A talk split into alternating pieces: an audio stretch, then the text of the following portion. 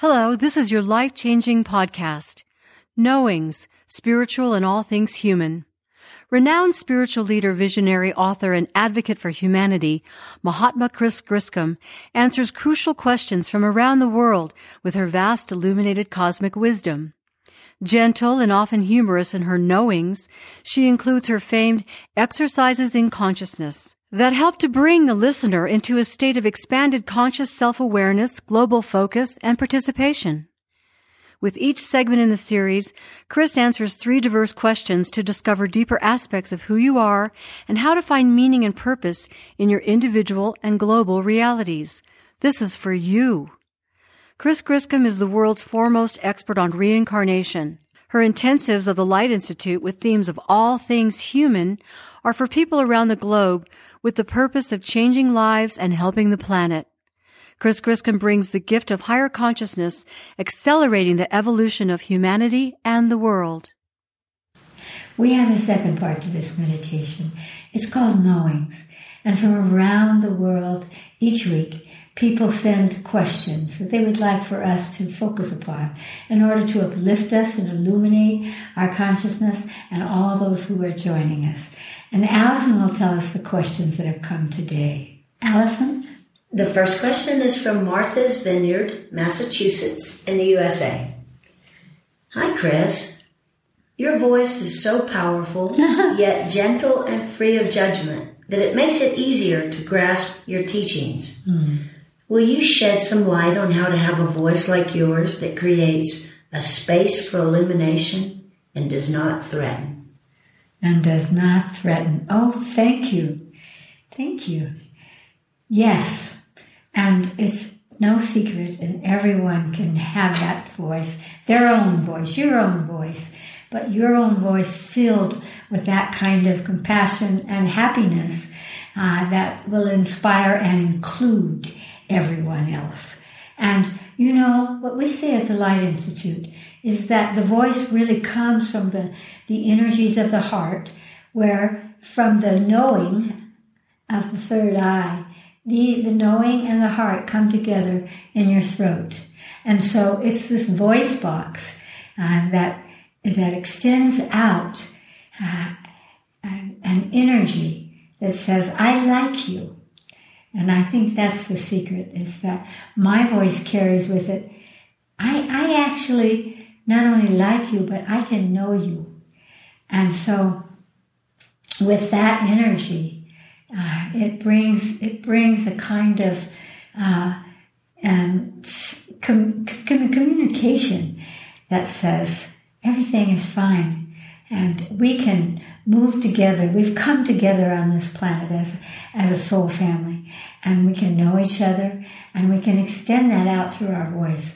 So what I would say, mine being a little raspy this morning for all the good, wonderful goodies that I have eaten through. We have Thanksgiving this weekend, uh, giving thanks into the world uh, in the United States.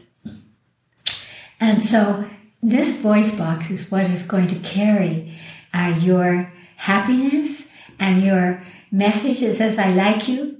Because if people feel an energy coming from your voice that embraces them, that doesn't judge them, then it will support them and they will play it back and play it on. So let's just do a quick exercise right now. You could even place your hands very lightly right here on your throat, your voice box. And close your eyes now and ask your voice box, your the, the source that creates the sound of your voice, what frequency of light it needs to extend a vibration, a sound, a sound of caring, a sound of happiness, a sound of inclusion. Just see what color your own voice box asks for at this moment.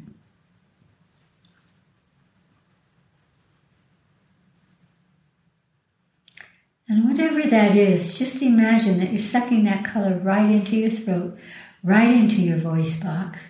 If you're putting your hands here, feel that that color is coming directly in through your fingers and it's washing away any congestion. It's clearing, it's opening your voice.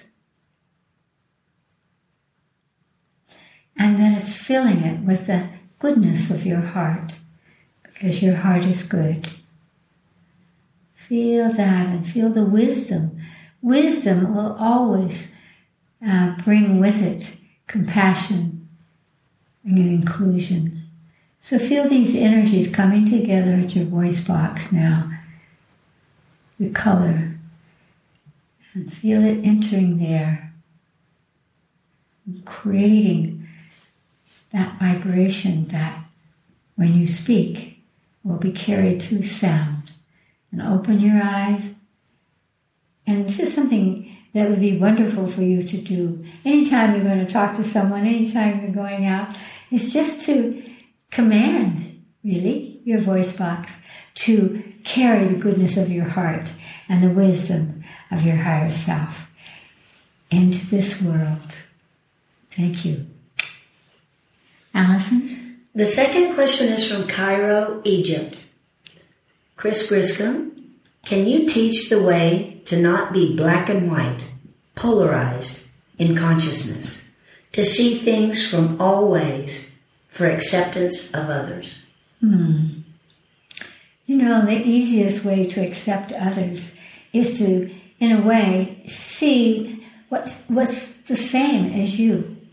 And there's a Native American expression that says, when you have walked one mile in my moccasins, you will know me. And what that meant was, try to, try to, to know me Put your attention out there and see what my life is like. And one of the things that my higher self has always taught me is to look at each person, each group, whether it's a religion or a, a political situation or a race or whatever it is, and, and find through the power of my choice, find how we are the same. For example, all humans want their children to come into a better world. We want them to not only be successful, but to be safe, to be happy. And it is beautiful to see in this world today how young people and children want to play with each other, want to know each other, find it fascinating cultural aspects that are different than their own, but that, that they could love.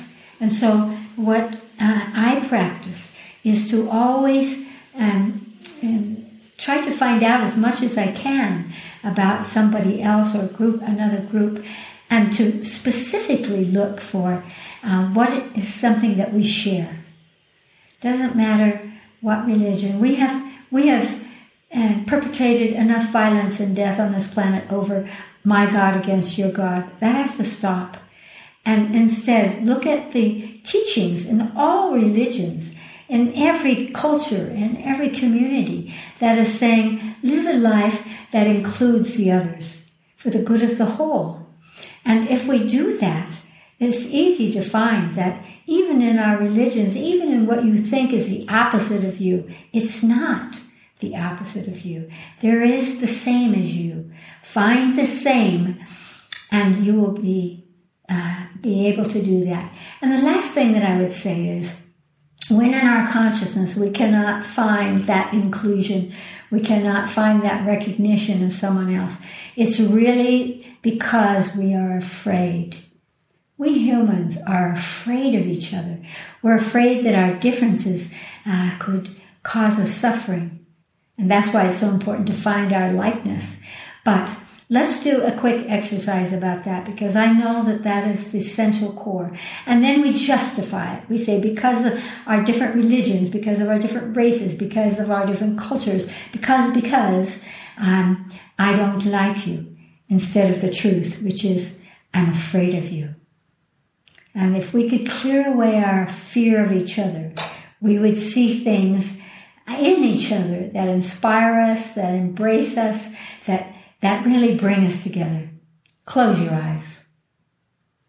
Ask your body first to show you another group, uh, another religion, another something that is different than you, that creates that sense of polarity. I'm sure there are many if you really think about it. Just bring any of those into your mind's eye now so that you recognize them. And then look deeply and what is it that frightens you about them? Probably it's that you fear that they don't like you and therefore might harm you in some way or take from you something you have. There's so many layers of fear and that sit in our mind and in our hearts. Now ask your body where it holds the fear of that group, those others. The body never lies, it knows. Imagine you could see a place in your body, or hear a place, or feel a place in your body that is holding this deep, deep fear that you may never even have considered that you have. Let your body speak. Where is it? Now bring your conscious awareness into that place, wherever it is, and ask your body what color it needs, because color is the most powerful energy. It creates everything that has form. What color does it need to wash away that fear so that you could actually find the connectedness? Take that color, what color is it that your body shows you? And now suck it into that place that's holding the fear. It could be your whole body, it could be several places, but dr- drink that color into your body and allow that frequency of light to wash away this underlying fear. Just continue to draw that light in and wash away that fear.